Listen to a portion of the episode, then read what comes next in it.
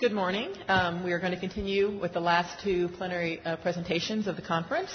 First, it's my pleasure to introduce Dr. Christina Wyatt, who is an assistant professor of medicine at Mount Sinai School of Medicine, and she's going to be talking to us about kidney disease and HIV infection. Good morning. Um, and thanks for the opportunity to speak to you. Um, I always feel short when I get close to one of these podiums. Um, so I think I'm actually going to stand out here a bit so that I can actually see you guys. Um, so thanks for sticking around to hear about kidney disease. I know this has been, um, for some providers, a huge issue, and for others, not so much at all. Um, and I'll touch briefly, I think, in my talk on why that might be the case, why some practices are seeing much more um, kidney disease in their population than others. Uh, just a brief disclosure, I have received um, investigator-initiated research support from uh, Gilead Foundation um, and as a subcontract from Gilead Sciences, which is um, obviously relevant to a talk about HIV-related kidney disease since they manufacture my favorite nephrotoxin, tenofovir.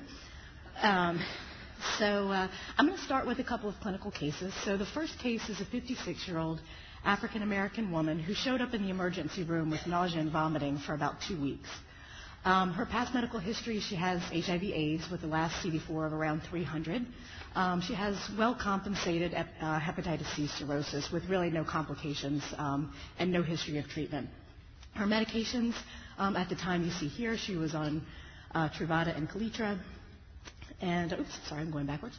And uh, these were her labs um, that came back in the ER. So essentially, the intern called the renal consult service and said, There's a patient here, and here are the labs. Um, you'll see there are a few things missing, um, but really the relevant things this patient who had a pretty pro- profound um, metabolic acidosis. Um, she had relatively normal um, serum potassium in the setting of a very elevated creatinine of 21. Um, her most recent baseline was 1.4, but actually baseline is probably not the right word to use because if you looked back in this patient's outpatient medical record, she actually, her, probably her normal baseline creatinine was closer to 0.8. Um, in any case, the, the um, intern also says, you know, there's got a, a urinalysis with proteinuria, glycosuria, um, and some ketones. Um, and at that point, because of the nausea and vomiting, the patient had had um, sort of in the ER a plain film done that showed a normal bowel gas pattern. So presumably this is the cause of the uh, nausea and vomiting. Um, so I'm going to just talk briefly about um, about acute kidney injury in patients with HIV infection. Um, it's important for this audience because acute kidney injury is actually much more common in patients with HIV infection than it is in similar patients um, without. That's both in the ambulatory setting um, and in hospitalized patients. Um, and some of the risk factors um, for sort of the, there are some traditional risk factors for acute kidney injury like older age um, and chronic kidney disease, which are also true in patients with HIV. But there are some additional risk factors in HIV infected patients. Um, in particular, patients with more advanced HIV disease are at higher risk. Um, in addition, patients with hepatitis C uh, co-infection also seem to have an increased risk for acute kidney injury. Um, it's important not just because it happens more often, but because it's also associated with, with bad outcomes, um, both in hospital bad outcomes. So sometimes patients require dialysis. There's an increase in in hospital mortality in patients with acute kidney injury. And this is not unique to patients with HIV. This is true um, in the general hospitalized patient population as well. Um, and more recently, um, Andy Choi, who is um, was a colleague um, at UCSF who did a lot of work in this area and unfortunately was lost to our field within the last year.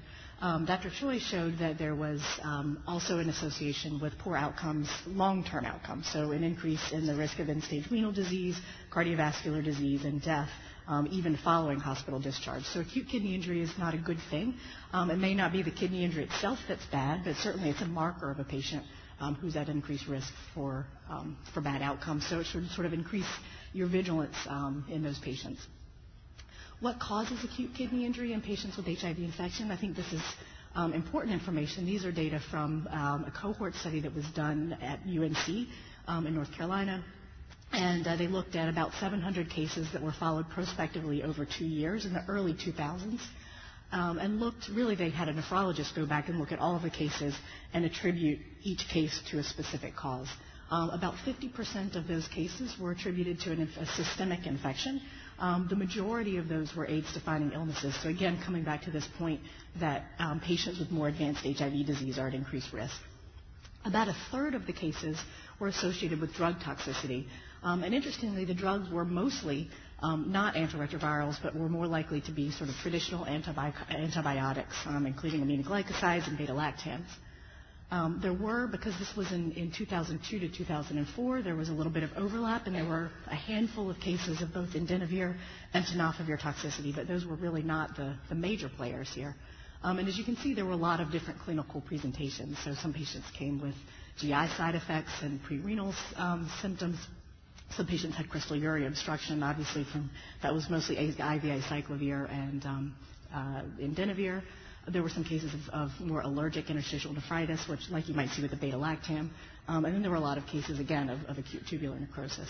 Um, interestingly, and, and, I think just a sort of final point from this study, they found that about 10% of the cases were occurred in the setting of liver failure, so mostly hepatorenal syndrome type cases, and these were almost all in hepatitis C co-infected patients. Um, and this is certainly sort of compatible with what I'm seeing in my practice in New York. So back to our case. This is a patient with HIV hep C co-infection and well-compensated cirrhosis um, who came in with two weeks of nausea and vomiting um, on the medications that are shown here. She actually also mentioned that she had been taking ibuprofen for a couple of days because she sort of thought this was a viral syndrome. Um, the missing labs that you asked the intern to sort of fill in for you, um, I mentioned before that there was glycosuria. There's actually now a normal serum glucose of 79. Um, this patient had no history of diabetes. Um, there's a slightly elevated phosphorus of 5.2. Um, and uh, the urine electrolytes came back with a urine sodium of 60. And the patient had an unremarkable renal ultrasound, so no evidence of obstruction. She has two kidneys. They look like they're normal size. Really not much going on there. So with that, I'm going to ask what people think is the most likely cause of acute kidney injury in this patient. So it could be pre-renal because she does have this history of nausea vomiting, hepatorenal syndrome, um, in a patient with a history of HIV hep C co-infection, nucleotide toxicity given her regimen, um, or diabetic ketoacidosis.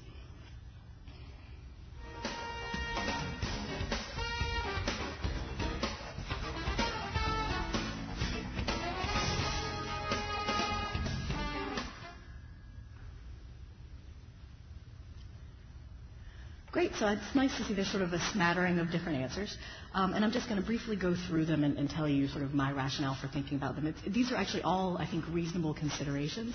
Um, the first two, prerenal and hepatorenal syndrome, classically have a low urine sodium. So as a nephrologist, that was the reason that I put them lower on my list of possibilities, but certainly wouldn't have taken them off because anything that goes on too long can kill your tubules, at which point they can't hold on to urine sodium. So urine sodium that's low is just a marker of a kidney that's, that's sodium avid, that's trying to hold on to salt. And the, the most common reason for that is because you're volume depleted, you're, you're dehydrated. Um, but the you know other things like congestive heart failure, um, hepatorenal syndrome, things where there's decreased perfusion of the kidney also can cause that. So again, if those things go on long enough, your urine sodium can be high because the kidneys have just sort of died um, which wouldn't be unreasonable in a patient whose creatinine has reached 20 and basically a GFR of zero. But I think that made them a little bit less likely as diagnoses. Um, diabetic ketoacidosis is not an unreasonable consideration um, in a patient who doesn't have a, you know, a history of diabetes. It can always present at any time. Um, but she did have this, this glycosuria in the setting of um, a normal serum glucose, which is even in a diabetic is typically reassuring that it's not, um, this is not a proximal tubular issue. So um, I think, again, I agree with the audience that the most likely diagnosis is nucleotide toxicity. Um, so this will, I just wanted to talk briefly about antiretroviral nephrotoxicity in general. I'm going to spend most of the time talking about tenofovir because it's certainly, I think, what we're seeing or may be seeing the most often. Um, but I think it's important just to sort of remind ourselves that it's not the only agent that can cause um, potential problems. Um, so this, this actually was an interesting study. These are data from the EuroSIDA cohort, which is a largely Caucasian cohort in Europe, um, a prospective cohort study, and they had collected a you know, number of years of data and a large number of patients, and were able to, instead of sort of picking on the known culprits, tenofovir and indinavir, maybe um, boosted PIs, they actually looked at every antiretroviral agent except a couple of the new ones where they didn't have enough follow-up data and looked to see whether there was an association with chronic kidney disease as defined by a decrease in estimated GFR below 60. Um, so again, they, they looked at each agent as compared to not being, so being on that agent versus not being on that agent. And they found, not surprisingly, tenofovir and indinavir were associated with an increased risk Um, but they also found atazanavir, and, and I think this is um, sort of still an evolving issue, um, and there are a lot of questions surrounding this. There's certainly a biologic, um, it's plausible um, if you think about the, the um, toxicity of atazanavir as compared to that of indinavir. So cer- certainly they share some, some similar toxicity profile, although much less common, much, much less commonly do we see these issues with atazanavir. Um, I think the complicating issue, and although this study and, and, others that are following it up have really attempted to adjust for these confounding factors, the truth is that we all know that atazanavir is used uh, preferentially in patients with cardiovascular disease, and patients with cardiovascular disease or cardiovascular risk factors um, are also at risk for chronic kidney disease. So I think this is an important, um, you know, confounding factor that although you can adjust for as many cardiovascular risk factors as possible in a cohort like EuroSIDA, you really can't completely get rid of this. Um, so I think this will be interesting to see whether this turns out to be the case. You know, it's a question that comes up a lot in my practice when I see a patient who's got sort of this creatinine creep um, and, and, no other obvious explanation. And it's, you know, certainly something to think about in patients who have um, known risk factors or known history of, of um, kidney stones. The other drug that showed up here um, was was uh, basically boosted uh, lopinavir.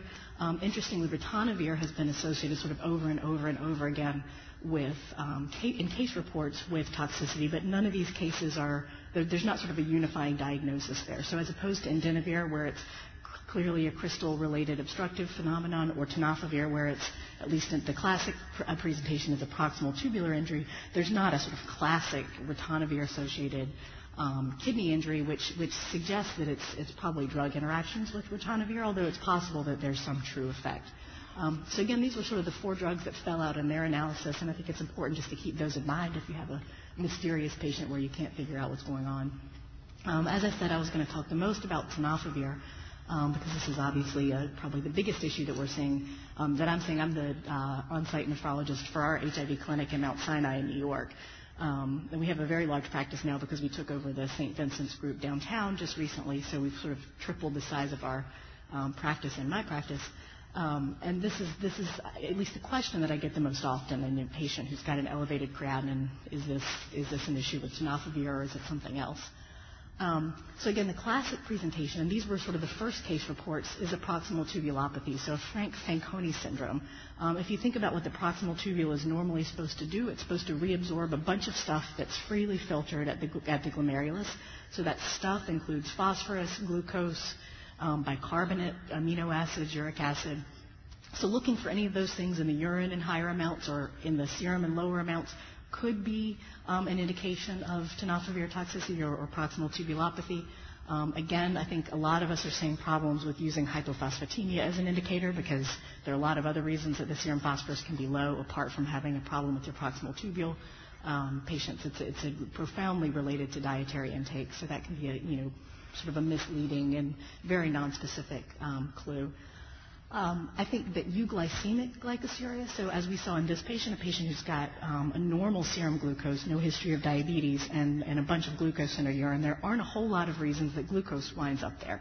Um, so it's essentially all um, reabsorbed at the level of the proximal tubule. So if the proximal tubule is either injured, dead, or just not doing its job very well, then you filter a normal amount of glucose. Usually that would all be reabsorbed. But if it's not working, then it can wind up in the urine. So in the setting of a normal serum glucose, glucose in the urine is not normal and, and, probably should be considered a pretty specific indicator for proximal tubular damage. So I'd say of all of the things that you could look for in routine practice, um, I'd say euglycemic glycosuria is probably the most useful specific tool, but it's really not very sensitive. We don't see it very often, even in patients where we're pretty sure that's the diagnosis.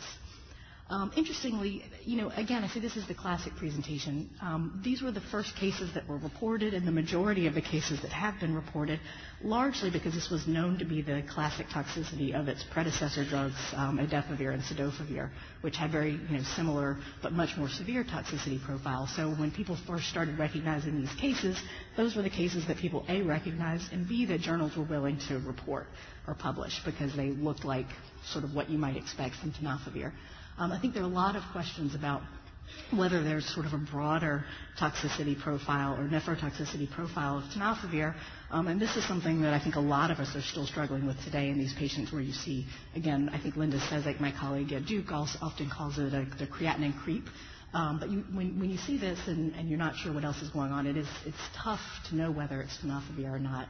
Um, in any case, about 2% of patients develop significant toxicity or clinically relevant toxicity, either proximal tubulopathy or a decline in GFR that's significant enough to warrant consideration of, of drug discontinuation.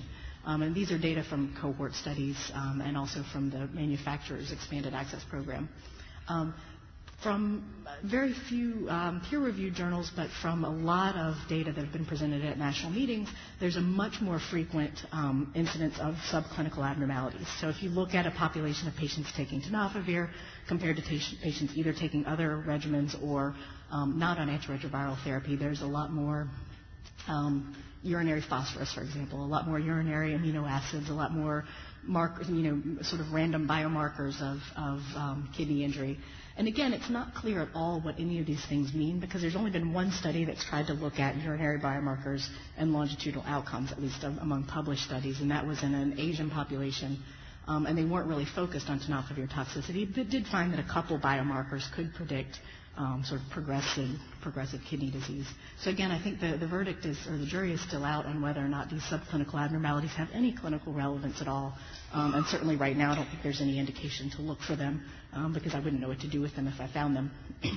the other thing that's been found more often than the classic Fanconi's is we know that in cohort studies, um, there's been a sort of small but stable decrease in estimated GFR. Um, and one question that comes up often that I think is actually not entirely an answered question yet um, is whether there's a chance that tenofovir is actually in, um, interfering with the tubular secretion of creatinine. Um, so obviously it doesn't have the same type of effect as a drug like cimetidine or um, sort of familiar agent for this audience, Bactrim, um, which is known to do that on a pretty, uh, you know, pretty aggressively. Um, I think it's possible. We, we know that, and I'll, I'll actually have, a, I think, a slide with a scary-looking proximal tubule a few slides from now. Um, but again, there's no clear reason why that would be the case in terms of how tenofovir and creatinine are transported at the level of the tubule. But I think a case like this, this was a tiny, tiny little lady um, and if you think about where creatinine comes from, she didn't have enough muscle really to generate a creatinine of 20. So it's patients like this. I just saw another recent, very you know, tiny uh, Filipino woman who's a nurse that was that had an occupational exposure, um, also coming with tenofovir toxicity and a creatinine of about 15, um, which is you know sort of un, un, inexplicable to me in a patient of that size. So um, I, I suspect that there may be something going on. It's not sort of through the obvious transport mechanisms. It's not probably the same mechanism as, as um, Bactrim, but I think there is something there, and I think there are a lot of people that are studying that issue. Um, this is just a reminder. I don't think you need to know exactly what the, what the pathology looks like, but just a reminder that if you have a complicated case or a case where you really don't want to stop tenofovir, for example, a patient with a Hep B co-infection um, or with a terrible resistance profile, um, to other agents, then you can actually you know, prove or disprove whether this is at least a proximal tubular injury, injury related to tenofovir, um, and that's by doing a kidney biopsy. So the kidney biopsy findings are specific enough um, that I think this would be a useful test in a patient where you really are struggling with the diagnosis and where the option of just stopping the drug to see what happens is, is not really a great one. Um, who's at risk for tenofovir toxicity? And unfortunately, this is not like abacavir where we can sort of identify um, a priori patients who are potentially at risk and, and avoid the regimen in them. Um, the risk factors for tenofovir toxicity are still pretty controversial. Um, I think one that's, that's, nobody would argue with is a patient who's got an unrecognized um, decrease in their kidney function. So a patient with um, an estimated GFR that's you know low, but their creatinine looks kind of normal, so a tiny little lady like mine. Those patients are clearly at increased risk, and I don't think anybody would argue with that. So, you know, one thing just to think about is if you have a patient where the creatinine and the body habitus and everything else doesn't seem to jive, is to really think a little bit harder about that patient and their do- dosing. Um, there are some questions, I think, about genetic predisposition. Certainly, there are some studies that have suggested um, particular polymorphisms um, in tubular transporters that may be associated. Um, the rationale behind those and the biologic plausibility is a little bit in question. Um, and finally, concomitant medications. It's pretty clear that um, DDI is not a good combination with tenofovir. Um, there have been a lot of studies that have suggested an association with boosted protease inhibitor use, in particular boosted lopinavir. Um, and again, we know that some of the boosted PIs do raise um, serum levels of, of um, tenofovir. So there's certainly a, a reason to believe that that might be the case. Um, and nonsteroidals, essentially anything that's nephrotoxic, causes a transient decrease in your GFR, could potentially predispose a patient to tenofovir toxicity. Um, I'm not going to dwell on this, but just again to say that these, these are um, a couple of the, uh, the transporters that have been studied in. Oops, I'm pointing the pointer at myself. That's not very helpful. Um, this this um, is the transporter that's known to be interfered with by, with, by ritonavir, and actually the transporter where the most studies have shown um, a linkage with polymorphisms. But again, this, this uh, transporter doesn't have anything to do with the transport of tenofovir, so it's not really clear why that would have an effect. Um, and I think there are a lot of studies now going back and looking in more detail at the um, efflux pump, the MRP4 uh, transporter, which actually does um, basically get tenofovir out of cells. Uh, what's on the horizon for tenofovir toxicity and what are some of the challenges to expect, I think, down the road? Um, I think probably everybody in this audience is familiar with the story um, about Gilead's new um, non-antiviral uh, boosting agent, um, GS9350, which the, the, name I can't actually, stat. Um, anyway, essentially this, this agent, which is going to be potentially combined with, um, with tenofovir, and which interestingly is also potentially a boosting agent for atazanavir, um, causes a rapid and reversible decline in estimated GFR, but no change in measured GFR. So this actually truly does have an effect or an interference with the tubular secretion of creatinine, similar to a drug like trimethoprim. So I think, you know, it's not causing an injury as far as we can tell. It's just causing a change in the serum creatinine, which makes it no longer a very good marker um, for kidney function, but certainly um, I think will boost business for me, if nothing else, um, because it's really, going to really going to confuse the issue. I think so. Uh, you know, I'm interested to see what will what will happen with that. Um, the other thing that I think will be interesting is to see. Um, I think the manufacturer would like us to believe that the new formulation that they're developing of tenofovir is not going to have the same level of, of nephrotoxicity, but haven't really seen any data to to support why that would be the case. So again, these are some things I think to keep in mind down the road. Um, I'm going to kind of try to speed up and get through a couple of cases of more sort of chronic kidney disease. Um, some of the other things, I think we're all seeing a lot of comorbid kidney disease in our aging population. Um, this is a 43-year-old woman that I've been seeing for a number of years. First came to me with chronic kidney disease. Um, she's also got HIV, Hep C co-infection. She um, never had clinical AIDS. She'd been really long-standing history of hypertension and diabetes. Um, and she was on a pretty lousy suboptimal um, antiretroviral regimen, as you can see there, just based on her sort of personal preference. She's an incredibly st- charming but stubborn lady. Um, she was on uh, a, a, calcium channel and, uh, blocker and an ACE inhibitor for blood pressure, and she was taking insulin for her diabetes. Um, you can see her blood pressure is not well controlled. She's overweight. Um, her, you know, she's got stage five chronic kidney disease even at this point with an elevated serum phosphorus. She's got a lot of proteinuria. She's got some glycosuria because her diabetes is also not well controlled. Um, but her HIV, despite her suboptimal regimen, is, is okay. Um, so, what do you think is the most likely cause of kidney disease in this patient? So she could have HIV-associated nephropathy. She is African American, diabetic or hypertensive nephrosclerosis based on her longstanding history. Um, she could also have Hep C-related GN, um, or maybe we don't know and need more information.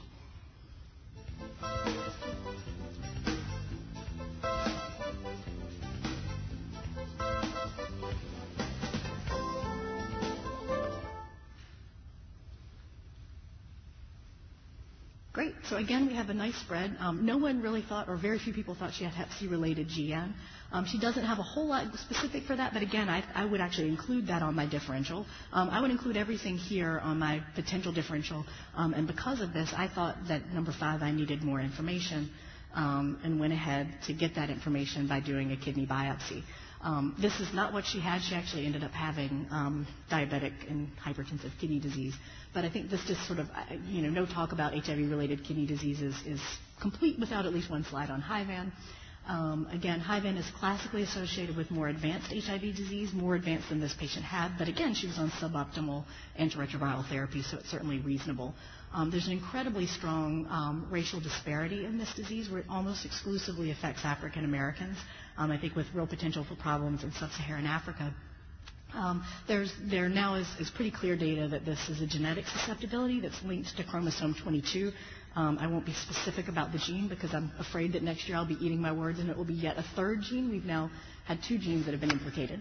Um, but in any case, it's very clear that this is a genetic um, predisposition. And finally, because this is a disease that's associated with direct HIV infection, the epidemiology has changed really dramatically um, since the introduction of antiretroviral therapy. Um, and there's really, you know, this is kind of a, a, a, a disappearing disease in the United States. Um, the treatment for HIVAN, the first line treatment is antiretroviral therapy. Um, again, this is based on no randomized controlled trials, but purely on sort of data from pathogenesis and epidemiologic studies. There are a couple of really lousy, um, uncontrolled or controlled by people who refuse to take antiretroviral therapy kind of studies, but really nothing definitive. Um, but at this point, the DHHS guidelines include um, HIVAN as one of the few indications to initiate antiretroviral therapy regardless of CD4. Um, adjunctive therapy for HIVAN is based on even less data, um, but it's certainly reasonable, I think, to consider ACE inhibitor or angiotensin receptor blocker therapy in patients who can tolerate it in terms of their blood pressure. I wouldn't try to push for it in somebody who's you know, already a little bit borderline hypertensive or who's got problems with their potassium because the data are extrapolated from other proteinuric kidney diseases and, and you know, supported by, again, really lousy, um, essentially uncontrolled studies in the HIV population. Um, and finally, some people will use corticosteroids in patients with really um, rapidly progressive or refractory disease. Again, that's sort of a risk-benefit um, decision that you have to make on a case-by-case basis um, because the data are, are not great to support that. But certainly, if you've got somebody who's about to reach dialysis and hasn't responded to other therapy, it's not unreasonable to consider. Um, as I mentioned, this is a disease that's becoming less and less common. These are data that were published in 2004, but if you look actually at similar data from the Johns Hopkins cohort, um, you can see that the little piece of the pie that represents HIVAN is getting smaller and smaller, and the piece that represents um, you know, other viral diseases and comorbid diseases like diabetes and hypertension is getting bigger and bigger. Um, and again, this is, I think, what we're, what we're seeing in our population. And as a result of this, I think you can no longer see a patient who comes in with a low CD4 count and you know history of comorbid conditions and, and a bunch of proteinuria and say they've got HIVAN and just sort of leave it at that. Um, I think that kidney biopsy is really underutilized in this population. And one thing that I think is important um, to, to, note is that the Johns Hopkins group, which has done really the largest um, number of biopsies in this patient population, has recently published data to suggest that there's absolutely no increase in the risk of procedural risk of a kidney biopsy in patients with HIV infection, um, with the exception of patients who have HIV Hep C co-infection who of course are the ones I'm the most interested in biopsying. But again, I think even that risk is, is reasonable and worthwhile um, if you can make a diagnosis. Um, how do you identify chronic kidney disease in patients with HIV? Um, the IDSA guidelines are actually being updated um, as we speak, and hopefully will be published someday, although they're sort of mired in committees right now. Um, but I think they're not going to change too dramatically, essentially recommending a creatinine-based um, GFR estimate. Which one is the question, and for those of you coming to my workshop, we can talk about this in more detail. Um, I would say the default for drug dosing should be Cockcroft-Gault because that's what the FDA uses to develop drug dosing guidelines. Um, but the CKD-EPI equation, um, at least based on data presented um, at, at, meetings, um, appears to be the most accurate um, actual estimate of GFR. Um, again, evaluation for urine protein is also recommended, but without a whole lot of guidance on how to do that. I think routine urinalysis is fine for most patients. Um, for patients where you think there's, there's an increased risk um, and you want to start with the urine protein creatinine ratio, I think that's, that's reasonable. Obviously, if the UA is positive, the protein creatinine ratio is a good way to, to quantify it. Um, and if you suspect a non-albumin proteinuria, so if you have a patient where you think you're worried about myeloma or some other um, myeloid disorder, that would be a reasonable thing to do. I almost never, and this was a question the chairs asked me about uh, the difference between urine, urine protein creatinine ratio and a 24-hour urine collection. Almost never ask anyone to do a 24-hour urine collection, um, really, unless I'm trying to diagnose the cause of stone disease. Um, or if I get really discrepant results um, from my urine protein creatinine ratio and, and you know, sort of what I expect. Um, the only other time I would do it is in a patient with acute kidney injury because it's really incredibly cumbersome to do. If, you've, if I've done it several times for colleague studies, and sort of each time I did it, I ordered fewer and fewer of them in my patients. Um, and it, it's also just, you know, it's cumbersome, but also people really don't follow the instructions, and you get really, I think, pretty poor, um, pretty poor information. Um, obviously, the other group that, that would be um, different would be patients who don't have proteinuria um, but are diabetic, um, should have a microalbuminuria done as routine diabetic care.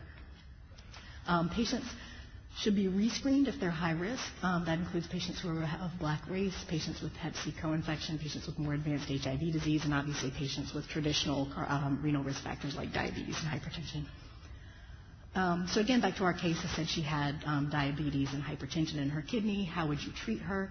Um, tight blood, blood pressure and glycemic control are the standard of care for chronic kidney disease, both with and without HIV, although the data are not great um, for the use of, um, or for really tight blood pressure control in patients with, um, with, with of black race. Um, chronic kidney disease is also a risk factor for cardiovascular disease, and I would recommend that these patients um, have some cardiovascular risk modification addressed as well. And finally, in any patient either with chronic kidney disease or end-stage renal disease, um, drug dosing and drug regimen is an important thing to address um, and review sort of continuously in these patients, particularly patients with a declining GFR. So I'll stop there, and my question and answer period is with, um, with Dr. Marrazzo in just a bit.